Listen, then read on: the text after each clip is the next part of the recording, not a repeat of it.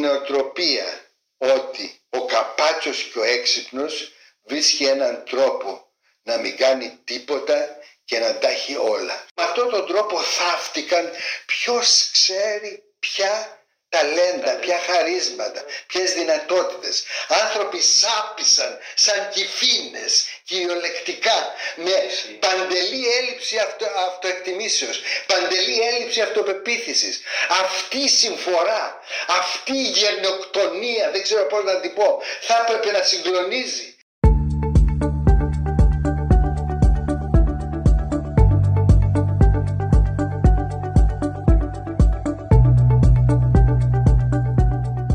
Γεια σας, είμαι ο Γιάννης Πανταζόπουλος και ακούτε ένα επεισόδιο της σειράς podcast «Άκου την επιστήμη». Για να μην χάνετε κανένα επεισόδιο, μπορείτε να μας ακολουθείτε στα Google Podcast, στο Spotify, στα Apple Podcast ή στο lifeo.gr στην κατηγορία των podcast. Είναι τα podcast της Lifeo.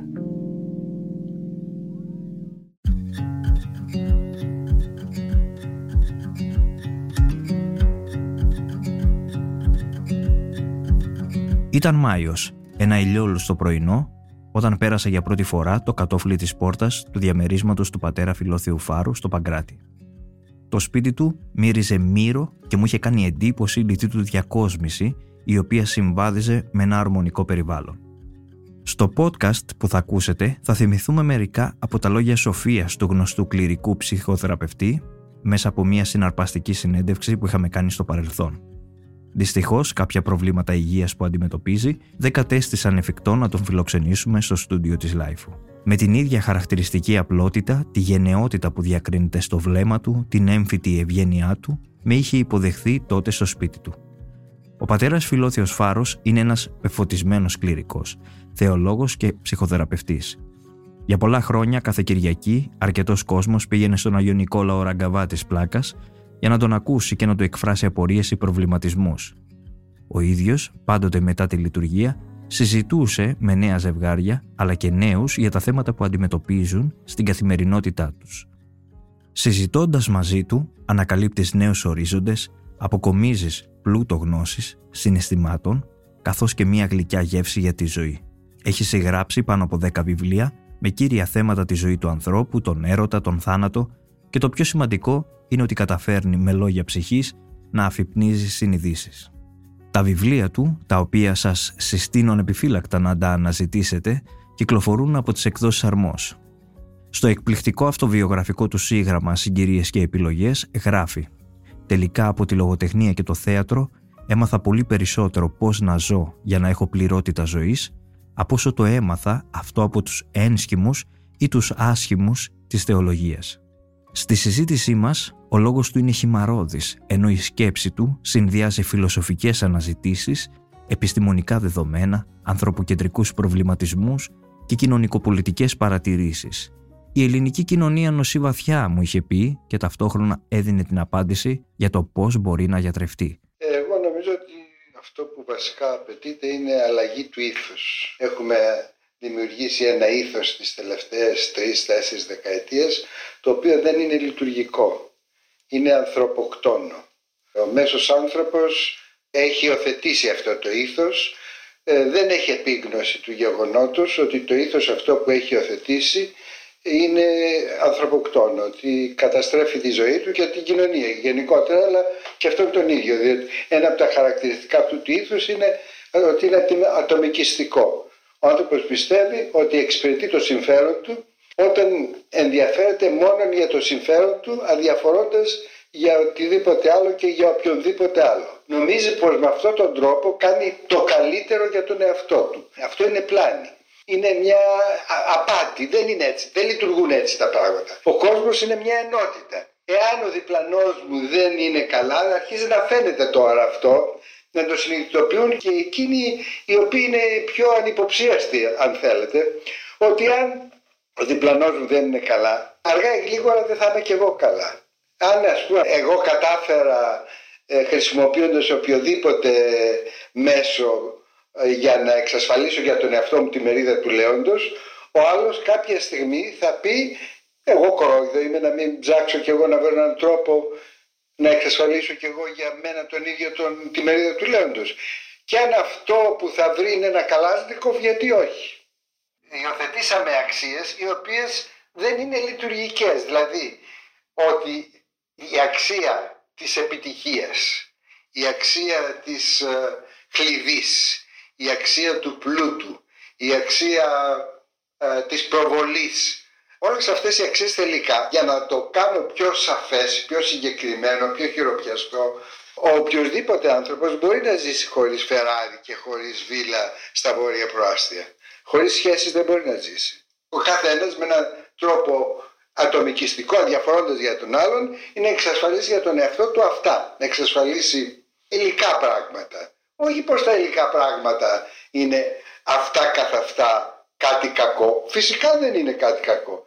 Είναι ο τρόπος που τα χρησιμοποιούμε και η ιεράρχηση που τους δίνουμε. Ο άνθρωπος έχει κάποιες ανάγκες ηλικές. Πρέπει να ντυθεί, να φάει, να καλύψει το κεφάλι του κάτω από μια στέγη, φυσικά όλα αυτά. Όμως το θέμα είναι σε τι ποσοστό και με ποιο τρόπο χρησιμοποιεί τα υλικά πράγματα. Υπάρχει στην Παλιά Διαθήκη αυτό που λέει ο Θεός φτιάχνει τον υλικό κόσμο και τον βλέπει την πρώτη μέρα κάνει ξέρω εγώ, τον ήλιο, τον ουρανό, τη γη και τα λοιπά, τη δεύτερη τούτο, τα, τα ζώα, τα φυτά και τα λοιπά και ένα-ένα τα βλέπει και λέει ότι είναι καλά λίαν. Και λέμε εμείς τώρα αυτό, αυτή είναι ζούγκλα, πώς είναι καλά λίαν. Η διαφορά είναι εξής. είναι με ποια πρόθεση, για ποιο σκοπό έφτιαξε τον κόσμο. Αυτό είναι που κάνει τη διαφορά. Δηλαδή τα υλικά πράγματα είναι ευλογία όταν τα βλέπεις σαν ευκαιρία να προσφέρεις τον άλλον. Όταν τα βλέπεις σαν ευκαιρία να τα αρπάξεις από τον άλλον είναι κατάρα. Αυτό το ίδιο υλικό πράγμα μπορεί να είναι ή ευλογία ή κατάρα ανάλογα με το πώς το προσεγγίζει, το πώς το χρησιμοποιεί ο άνθρωπος.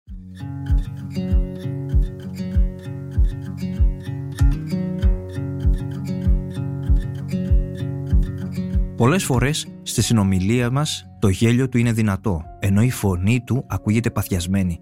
Πρόκειται άλλωστε για ένα οξυδερκές, ελεύθερο και ανυπότακτο πνεύμα. Ένα κοφτερό μυαλό που φημίζεται για τις αιρετικές και τολμηρές απόψεις του. Όσον αφορά τις παθογένειες της ελληνικής κοινωνίας, είναι πάντοτε πολύ εχμήρος στις παρατηρήσεις του. Για τη χρεοκοπία των αξιών θα πει «Η νοοτροπία ότι ο καπάτσος και ο έξυπνος βρίσκει έναν τρόπο να μην κάνει τίποτα και να τα έχει όλα. Με αυτόν τον τρόπο θαύτηκαν ποιος ξέρει ποια ταλέντα, ποια χαρίσματα, ποιες δυνατότητες. Άνθρωποι σάπισαν σαν κυφίνες κυριολεκτικά με παντελή έλλειψη αυτο, αυτοεκτιμήσεως, παντελή έλλειψη αυτοπεποίθησης. Αυτή η συμφορά, αυτή η γενοκτονία, δεν ξέρω πώς να την πω, θα έπρεπε να συγκλονίζει. Κι όμως, λοιπόν, Πεινάω, λέει σήμερα πεινάει ένας άνθρωπος όταν επαναλαμβάνω με 3 ευρώ μπορεί να φτιάξει 6, 7, 8 μερίδες φαγητό. Και εγώ που είμαι παιδί της κατοχής και που έζησα τρία χρόνια τρώγοντας τα έξω τις λαχανίδες, αυτά που τρώνε τα γουρούνια, έτσι, καθημερινός αυτό και χωρίς λάδι. Και έλεγα της μάνας μου πολλές φορές πίναγα στην πραγματικότητα. Δεν είχα τίποτα να βάλω στο στόμα μου. Όχι δεν είχα σουβλάκι να βάλω στο στόμα μου. Όχι δεν είχα όσπριο. Όσπριο. Όσπριο. Ήσουν άρχοντας μεγάλος να τρως φασόλια και ρεβίδια. Όσπριο. Μόνο οι λαχανίδες. Πίναγα πραγματικά. Με έκοβε το, το στομάχι μου. Και της έλεγα της μάνας μου πεινάω. Και η μάνα μου με δάκρυα στα μάτια, μου έλεγε γιατί με βασανίζεις αφού ξέρεις ότι δεν έχω τίποτα να σου δώσω. Αν βγει κάποιος σήμερα και απλώσει το χέρι του σε ένα πεζοδρόμιο, σε μια ώρα θα έχει ένα δεκάρικο στο χέρι. Για το αποτύπωμα των ιδεολογιών στη ζωή μας είχε ξεκάθαρη άποψη, ενώ συνέδεε την κοινωνική κρίση με εκείνη της μέσης ηλικίας. Οι ιδεολογίες έχουν προσφέρει πολύ κακές υπηρεσίες στο σύγχρονο άνθρωπο. Όλες οι ιδεολογίες, χωρίς καμιά εξαίρεση. Γιατί συνέβαλαν τόσο πολύ στον περιορισμό της ανθρώπινης ζωής σε κατάσταση φυτική. Με τι ασχολείται ο σύγχρονος άνθρωπος; Αν θα πάρει αύξηση το μισθό του, αν θα φορέσει επώνυμα ρούχα. Η δικτατορία της ετικέτας μου είχε πει ο κ. Γιανναράς. Πολύ ωραία έκφραση και τις ετικέτες. Ναι. Λοιπόν, με αυτόν τον τρόπο ο άνθρωπος, ο σύγχρονος άνθρωπος έχει συρρυκνωθεί. Έχει γίνει κάτι λίγο παραπάνω από το μηδέν. Ο άνθρωπος έχει τεράστιες δυνατότητες μέσα του. Ε, και οι μεγάλες του δυνατότητες είναι ο εσωτερικός του κόσμος. Δεν είναι όλη αυτή η εξωτερική ψευδέστηση. Τον εσωτερικό του κόσμο τον αγνοεί εντελώς. Και ένα από τα πράγματα που αγνοεί, το οποίο δεν υποπτεύεται και δεν το επιδιώκει, είναι την ανάπτυξή του. Γιατί έχει δυνατότητες ανάπτυξης απεριόριστες. Αλλά για να συμβαίνει η ανάπτυξη ο άνθρωπος πρέπει να κάνει κάποια συγκεκριμένα βήματα. Και όταν κάνει αυτά τα συγκεκριμένα βήματα και αναπτύσσεται όντως, διαπιστώνει αυτές τις τεράστιες δυνατότητές του και βλέπει πράγματα, ορίζοντες ανεξάντλητους που αυτή τη στιγμή ούτε τους υποπτεύεται και βρίσκει δυνατότητες ικανοποίησης όχι αυτή της ικανοποίησης των αισθήσεων αλλά μιας ικανοποίησης η οποία πραγματικά δίνει μια αίσθηση εξαντική στον άνθρωπο. Όπως η δυνατότητα της κοινωνίας. Η κοινωνία μεταξύ δύο ανθρώπων είναι περισσότερο τέλος πάντων. Όποιος έχει γευθεί λίγο από αυτό το περιγράφω ως κοινωνία ξέρει γιατί, σε τι αναφέρομαι όταν μιλάω για έκσταση. Δεν υπάρχει τίποτα πιο εκστατικό από το να μοιράζεται κανείς τα πιο βαθιά πράγματα που συμβαίνουν μέσα του και, και, και ίσως ακόμη και την κατάντια του.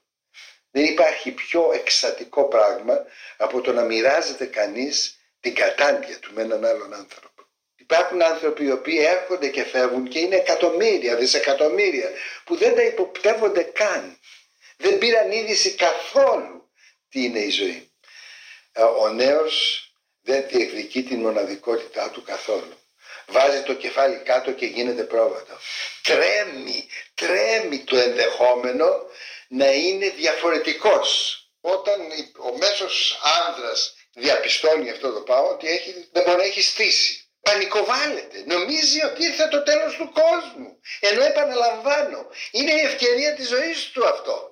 Αυτό το ίδιο συμβαίνει για μένα και στην κοινωνική κρίση. Ακούω να μιλάνε άνθρωποι για να λένε τις συμφορές που συμβαίνουν αυτή τη στιγμή. Είναι συμφορά το να μου περιορίσουν τη σύνταξή μου κατά 300 ευρώ που και δεν ήταν συμφορά αυτή η θηριωδία που επικράτησε τις τελευταίες τρεις δεκαετίες. Είχαμε γίνει πραγματικά θηρία που ο θάνατός η ζωή μου ήταν κυρίαρχη φιλοσοφία που τα πάντα, τα πάντα πουλιόντουσαν, τα πάντα αγοραζόντουσαν. Είναι λοιπόν αυτό καταστροφή, μείωσαν το, τη σύνταξη κατά 300 ευρώ και δεν ήταν καταστροφή το ότι δεν είχα κανένα αίσθημα ασφάλειας. Δεν μπορούσα να, να αισθάνομαι ασφαλής πουθενά και με τίποτα. Οι πάντες εναντίον πάντων. Ζούσαμε ανάμεσα, ανάμεσα σε εχθρούς. Όλοι γίναμε ο καθένας εχθρός του άλλου. Γιατί με τον άλλον ολοκληρώνομαι. Εν τη ενώση το είναι έχουμε. Ο άνθρωπος γίνεται άνθρωπος σε κοινωνία, σε ένωση με τον άλλον. Χωρίς τον άλλον είμαι από μισός μέχρι ανύπαρκτος. Και εμείς λοιπόν τι είχαμε κάνει; Είχαμε κάνει μια κοινωνία στην οποία ο άλλος ήταν εχθρός. Ο εχθρός. Γιατί; Ή είχε κάτι που ήθελα να το έχω εγώ ή φοβόμουν μήπως εκείνος μου πάρει αυτό που έχω και δεν θέλω να το έχει εκείνος. Δηλαδή αυτό λοιπόν αν δεν ήταν αυτό συμφορά, αν δεν ήταν αυτό καταστροφή, τι είναι καταστροφή, τα 300 ευρώ που έχασα από τη σύνταξή μου;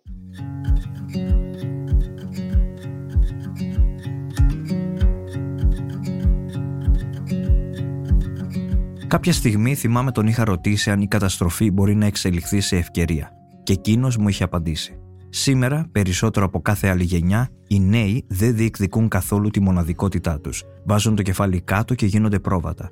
Τρέμουν στο ενδεχόμενο να είναι διαφορετικοί. Πανικοβάλλονται και νομίζουν ότι ήρθε το τέλος του κόσμου με την καταστροφή, ενώ πρέπει να αντιληφθούν ότι αυτή είναι η ευκαιρία της ζωής τους. Οι αιτίες για αυτή τη συμπεριφορά είναι για τον ίδιο εμφανείς από πού προέρχονται.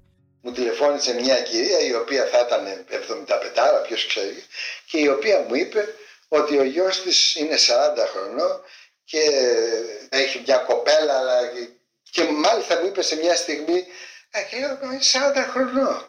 Ναι, μου λέει, ξέρετε, δεν είχε, ε, έχει πεθάνει και ο πατέρας του. Το καημένο, λέω, το ορφανό, ο Σαραντάρης. Κυρία μου, τι λέτε, της λέω. Τι λέτε, εσείς θα αποφασίσετε πώς θα ζήσει αυτός ο άνθρωπος τη ζωή του. Ο βαθμός τον οποίο η μέση ελληνική οικογένεια ευλουχίζει τα παιδιά της είναι τεράστιος και γι' αυτό δεν γίνεται κανένας λόγος και για μένα αυτή είναι η μεγάλη συμφορά σήμερα στην ελληνική κοινωνία. Δεν ξέρω για τις άλλες και στις άλλες παρόμοια πράγματα γίνονται, αλλά εγώ μιλάω τώρα για αυτό. Δεν κάνω σύγκριση ότι κάπου αλλού είναι καλό. Ούτε αυτό το ψώνιο έχω, γιατί αυτό είναι ένα ψώνιο. Μια ψευδέστηση. Ο άνθρωπος όταν δεν θέλει να αντιμετωπίσει την πραγματικότητα, ένας από τους εύκολους τρόπους απόδρασης είναι ότι κάπου αλλού θα τα βρει καλύτερα. Δεν ξέρω αν ξέρετε την πόλη του Καβάφη. Για μένα αυτή είναι η μεγάλη τραγωδία που παίζεται σε αυτή την κοινωνία. Η κατάσταση της ελληνικής οικογένειας, η οποία είναι φυτόριο ψυχοπαθολογίας, η οποία ευνουχίζει συγκλονιστικά τους νέους ανθρώπους. Και βλέπετε πολλές εικόνες που δεν υποπτεύεστε πόσο είναι συμπτώματα αυτής της οικογενειακής παθολογίας. Βλέπετε οργισμένους νέους οι οποίοι κάνουν τάχα πράγματα που κινούνται από κάποια ιδεολογικά αντιλήψεις υψηλές και δεν ξέρω πώς αλλιώς να τις πω. Στην πραγματικότητα ξέρετε είναι άνθρωποι οι οποίοι είναι οργισμένοι βασικά με τους γονείς τους αλλά πολλές φορές οι πιο δυσλειτουργικές οικογένειες δεν επιτρέπουν στα παιδιά τους, δεν αφήνουν περιθώρια να οργιστούν μαζί τους. Και το κάνουν αυτό με έναν πολύ, οι θρησκευόμενοι ας πούμε λένε το, το περίφημο τίμα το πατέρα σου και τη μητέρα σου. Χρησιμοποιούν το Θεό για να καταπιέσουν την μοναδικότητα του παιδιού. Γιατί το παιδί ο κάθε άνθρωπος είναι μοναδικός και ανεπανάληπτος. Ένα από τα βασικά πράγματα της ανάπτυξης είναι η απόκτηση μιας ταυτότητας προϋποθέτει δικές του αξίες, δική του αντίληψη για τα πράγματα, την μοναδικότητά του.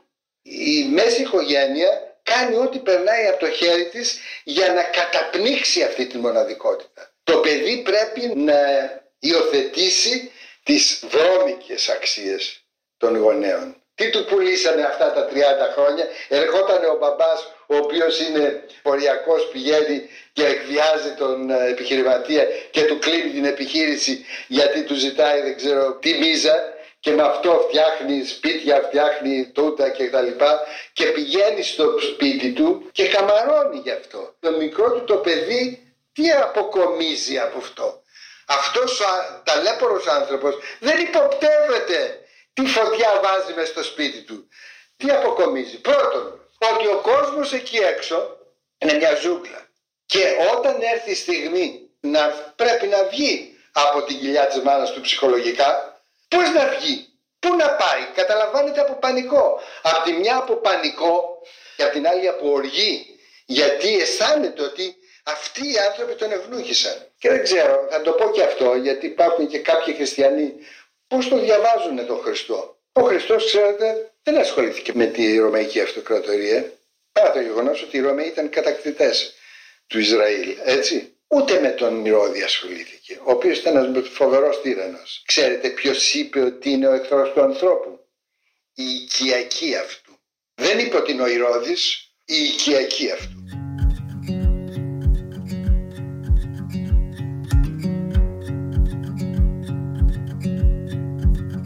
Την ίδια στιγμή είχε προσθέσει τη συζήτησή μας. Υπάρχει η δυνατότητα, κύριε Πανταζόπουλε, να μην κάνεις τίποτα και να ζήσεις μια ζωή χαρισάμενη. Τι έγινε όμως με αυτόν τον τρόπο ζωής; Θα σας εξηγήσω τι σημαίνει η λέξη προπονώ.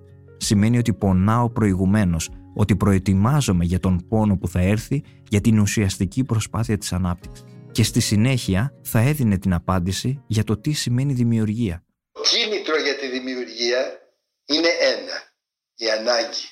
Δεν πάει κανείς να δουλέψει. Γιατί εγώ το έχω δει και το έχω ζήσει πια και το βλέπω καθημερινά οι γονείς που έδιναν αυτές τις εξωφρενικές παροχές στα παιδιά τους που τους είχαν χαρτζηλίκι μηνιαίο πολύ περισσότερο από ένα διπλάσιο βασικό μισθό. Γιατί αυτός ο άνθρωπος να πάει να δουλέψει; Και αυτή τη στιγμή που μετράμε την ανεργία, δεν ξέρω πόσοι νέοι άνθρωποι πραγματικά δεν θέλουν να δουλέψει. αυτό.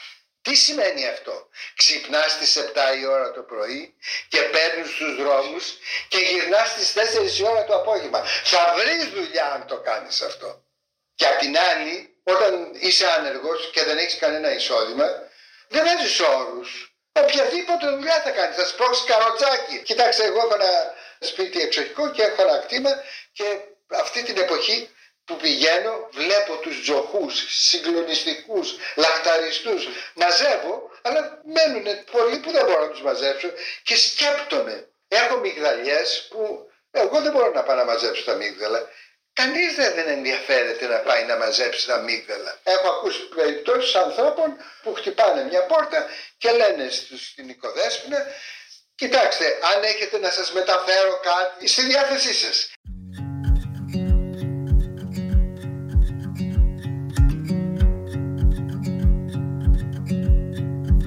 Πατέρας Φιλόθεος Φάρος παραμένει ένας σαγηνευτικός στοχαστής με συγκεκριμένη οπτική στα πράγματα, υπερκινητικός όταν αναπτύσσει τα επιχειρήματά του, αλλά ταυτόχρονα ήρεμος όταν αναφέρεται στη χαρά της ζωής. Είναι ένας άνθρωπος με άποψη, ευφυής, οξύνους. Στις ομιλίες του αναγνωρίζει τις ομοιότητες μεταξύ ψυχοθεραπείας και θρησκείας, αλλά και τις προσπάθειες της επίσημης εκκλησίας να προσελκύσει νέα πελατεία, όπως του αρέσει να λέει. Τονίζει όμως πάντα ότι το μέτρο της αληθινής πίστης είναι μόνο η αγάπη. Τι σημαίνει όμως για τον ίδιο ο όρος εκκλησία; Τώρα είναι πολύ λεπτό το θέμα, πάρα πολύ λεπτό το θέμα, αλλά μπορούμε να πούμε ότι αυτό που σώζει είναι η εκκλησία και η εκκλησία είναι όλοι μαζί.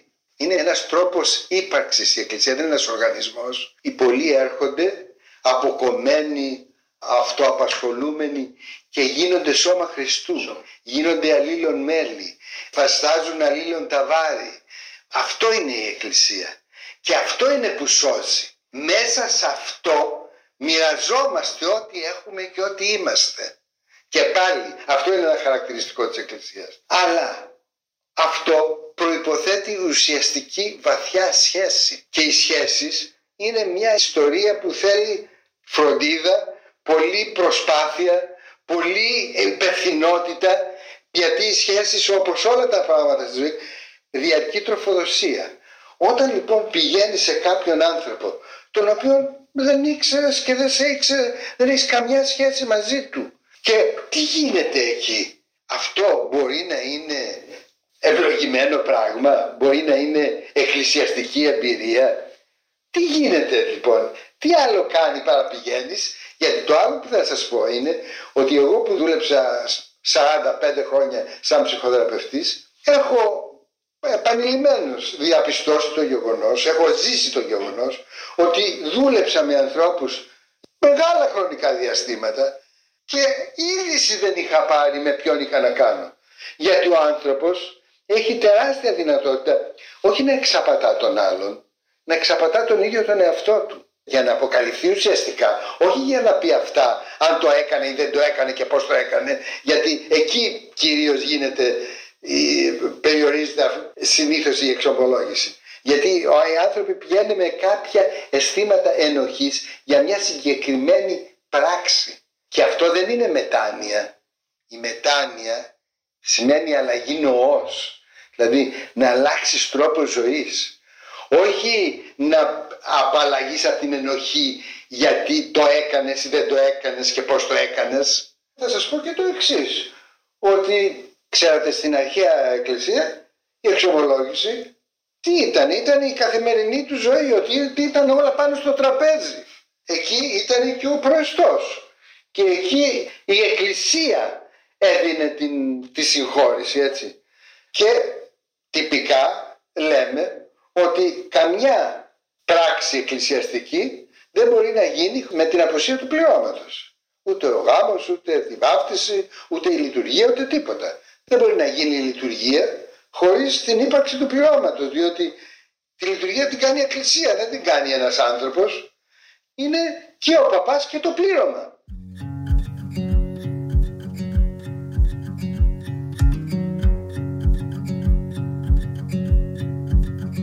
Φιλόθεος Φάρος γεννήθηκε το 1930 στον Πειραιά. Σπούδασε πολιτικές επιστήμες, νομικά και θεολογία. Έγινε κληρικός το 1962 και συνέχισε σπουδές στην ποιηματική ψυχολογία και την ποιηματική συμβουλευτική στο Πανεπιστήμιο της Βοστόνης. Απέκτησε μια σημαντική ψυχοθεραπευτική εμπειρία κάνοντας ατομική και ομαδική ψυχοθεραπεία και κυρίως εργαζόμενος με οικογένειες και ζευγάρια. Μετά την επιστροφή του στην Ελλάδα, επιχείρησε να θέσει στην υπηρεσία της Εκκλησίας της Ελλάδος την εμπειρία του οργανώνοντας ένα πρόγραμμα ποιηματικής κλινικής εξασκήσεως για κληρικούς σε ένα νοσοκομείο της Αθήνας. Σε εκείνη τη συζήτησή μας είχαμε μιλήσει για τη θρησκεία και την πίστη. Όμως, τα κηρύγματα, οι διαρκές παραπομπές στην Αγία Γραφή, η απρόσωπη γλώσσα, η αυθαιρεσία και ο δογματισμός είναι στοιχεία που δεν χαρακτηρίζουν τα λόγια του πατέρα Φιλοθεοφάρου. Θυμάμαι όταν του είχα εκφράσει την απορία μου σχετικά με τα υψηλά ποσοστά της Ορθοδοξίας. Πατέρα Φιλόθε, είμαστε μια χώρα όπου το 90% είναι Ορθόδοξοι. Δεν είναι μια αποτυχία της Εκκλησίας το γεγονός ότι έχει ευθύνες για μια τόσο εγωιστική κοινωνία όπως είναι η ελληνική. Ακριβώς, όταν έλεγε ο συγχωρεμένος ο Χριστόδουλος ότι το 95% είναι Ορθόδοξοι, δεν ήξερε ότι έλεγε κάτι που στρεφόταν αντίον του. Αν όντως είναι Ορθόδοξοι, τι έχει κάνει η Ορθοδοξία; Έχει δημιουργήσει αυτή τη θηριωδία. Ασχολούνται τώρα οι χριστιανοί με το αν έφαγες την Παρασκευή, ξέρω εγώ, λάδι, την, την πεμπτουσία της χριστιανικής δασκολίας φαίνεται να την αγνούν παντελώς. Κάποιος κάποτε κάπου μου είπε ότι δεν πρέπει να κάνουμε υπακοή στον παπά. Του λέω «Ε, έτσι δεν λένε οι κανόνες. Κάποιος κανόνας λέει κάτι τέτοιο. Αλλά του είπα ναι. Και αυτό σε απασχολεί. Δεν θέλεις να κάνεις κάτι που δεν το επιτρέπουν οι κανόνες. Αλλά εκτός από αυτό που το λέει κάποιος κανόνας, ο, το Ευαγγέλιο λέει ο αυτός που έχει δύο γειτόνες να δίνει τον ένα.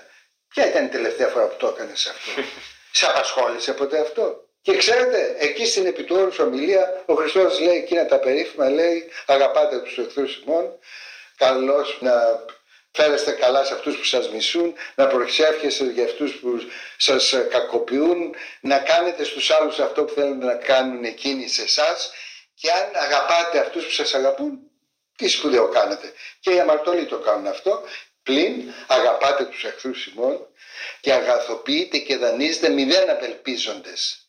Και έστε ο μισθός ημών πολλής και έστε η του υψίστου. Ότι αυτός Χριστός εστί επί τους αχαρίστους και πονηρούς γίνεστε ούν κτήρμονες καθώς και ο πατήρ ημών εκτήρμονες Ποιος αναφέρεται σε αυτά; Κάποτε κάποια κίνηση κληρικών με πλησίασε και μου είπε ότι εσύ και με έχεις την ίδια αντιλήψη με εμάς και να έρθεις μαζί μας. Και μου στείλανε ένα περιοδικό που στέλνανε. Μου στέλνανε μια φορά το περιοδικό, δύο φορές το περιοδικό. Και τις δύο φορές το εξώφυλλο του περιοδικού είχε ένα παπά με τα φυσίγια και μια κουμπούρα στο χέρι. Και τους πήρα τηλέφωνο και τους λέω, λέτε ότι έχουμε τις ίδιες αντιλήψεις. Κοιτάξτε, εμένα ο Χριστός μου λέει να αγαπάω τον εχθρό μου, εσείς λέτε να τον σκοτώνω. Έχουμε τον ίδιο Χριστό.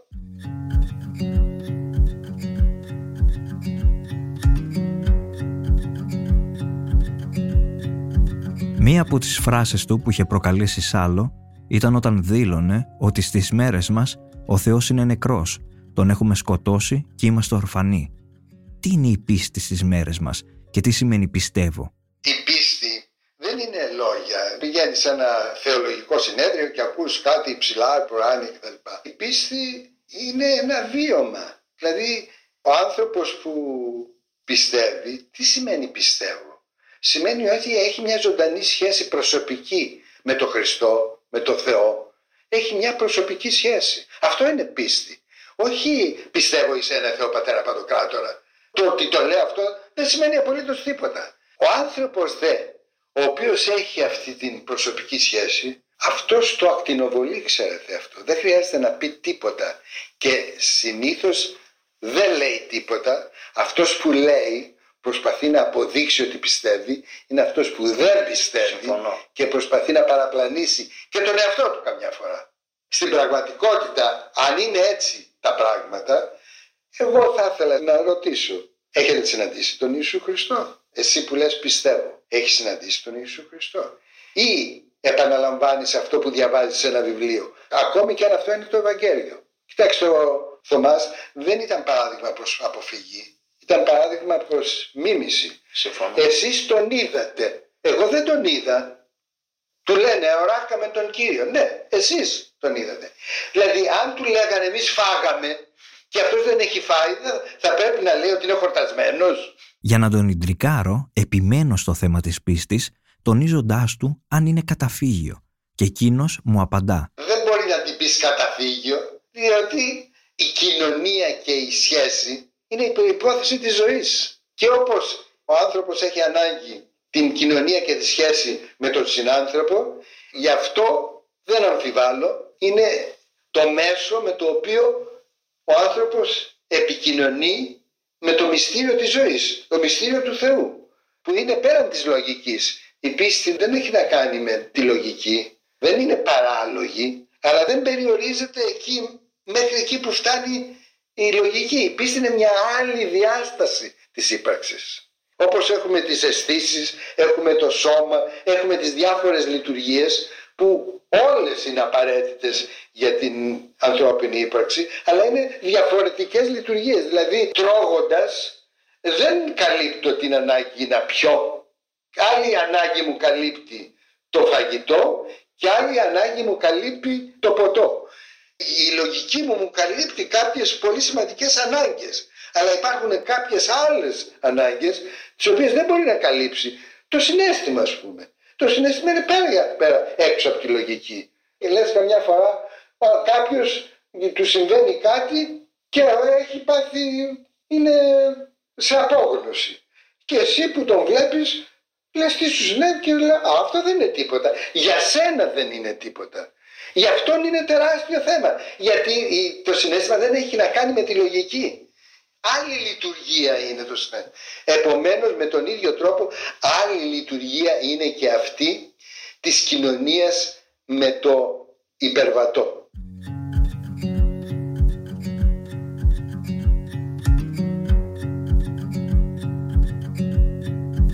Ο τρόπος που συχνά αξιολογούμε τα πράγματα και τους ανθρώπους είναι συνήθως ανακριβής και απλοϊκός. Μας εξυπηρετεί να ζούμε σε μια εικονική πραγματικότητα και φαίνεται να πιστεύουμε ότι αυτό είναι απαραίτητο για να αποφευθεί κάποιος υποτιθέμενος όλεθρος. Μας βολεύει να πιστεύουμε ότι τα πράγματα είναι μαύρα και άσπρα, να διαχωρίζουμε τους ανθρώπους σε καλούς και κακούς. Αυτά έγραφε στο βιβλίο του «Συγκυρίες και επιλογές». Άραγε η ύπαρξη των θρησκειών είναι η απάντηση του ανθρώπου για να αντιμετωπίσει τον φόβο του θανάτου; Κοιτάξτε, πολλές φορές οι, οι άνθρωποι χρησιμοποιούν τις θρησκείες με αυτόν τον τρόπο.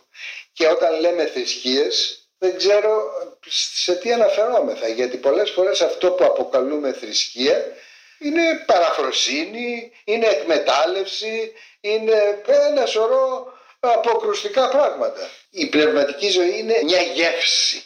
Δεν είναι μια ιδεολογία. Κάποια πράγματα που τα διάβασα, μου τα έπανε και τα επαναλαμβάνω. Είναι κάτι που ζω, που βιώνω, που γεύομαι.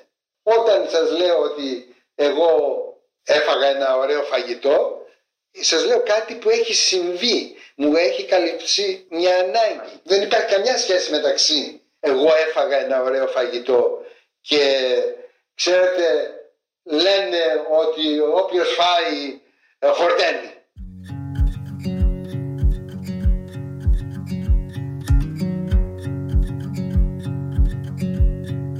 Θυμάμαι πολύ έντονα όταν μιλούσε για τις συγκυρίες της ζωής του και πώς τον καθόρισαν. Έλεγε «Θέλησα να δείξω ότι υπήρχαν κάποιες συγκυρίες στη ζωή μου. Δεν ζούσα στο κενό και προσπάθησα να δείξω ότι τη ζωή μου την καθόρισαν οι επιλογές μου. Το κακό που μου κάνουν οι άλλοι δεν είναι αυτό που με καθορίζει, αλλά αυτό που με καθορίζει είναι το κακό που κάνω εγώ στους άλλους.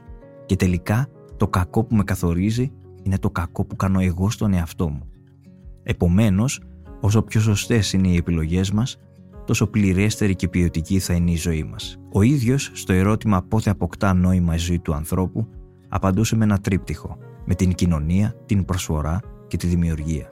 Στο τελευταίο του βιβλίο, με τον τίτλο «Μαθήματα ζωής», ο Φιλόθεος Φάρος καταθέτει το απόσταγμα των εμπειριών του ως ιερέας ψυχολόγος.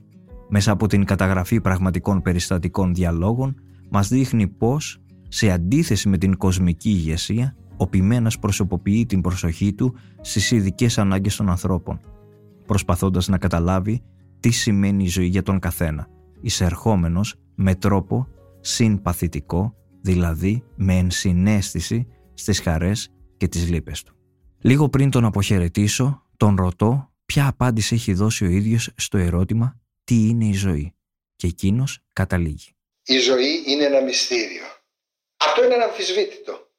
Και όταν μερικές φορές οι επιστήμονες προσπαθούν να το αμφισβητήσουν νομίζω ότι γίνονται αστείοι όπως γίνονται πολλές φορές οι θρησκευόμενοι όταν προσπαθούν με λόγια να αποδείξουν είτε την ύπαρξη του Θεού είτε την ύπαρξη της μεταθάνατον ζωής.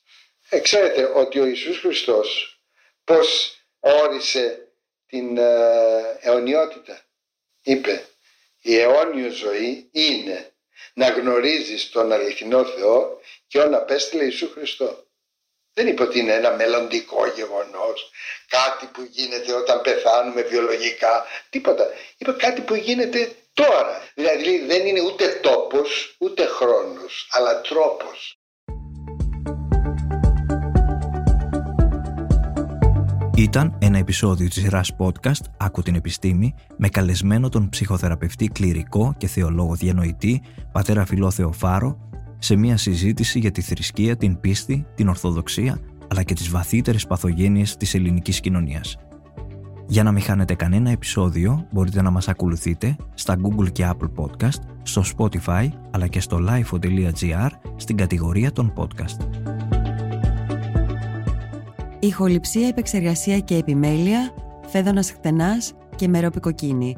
Ήταν μια παραγωγή της Lifeo. Είναι τα podcast της Lifeo.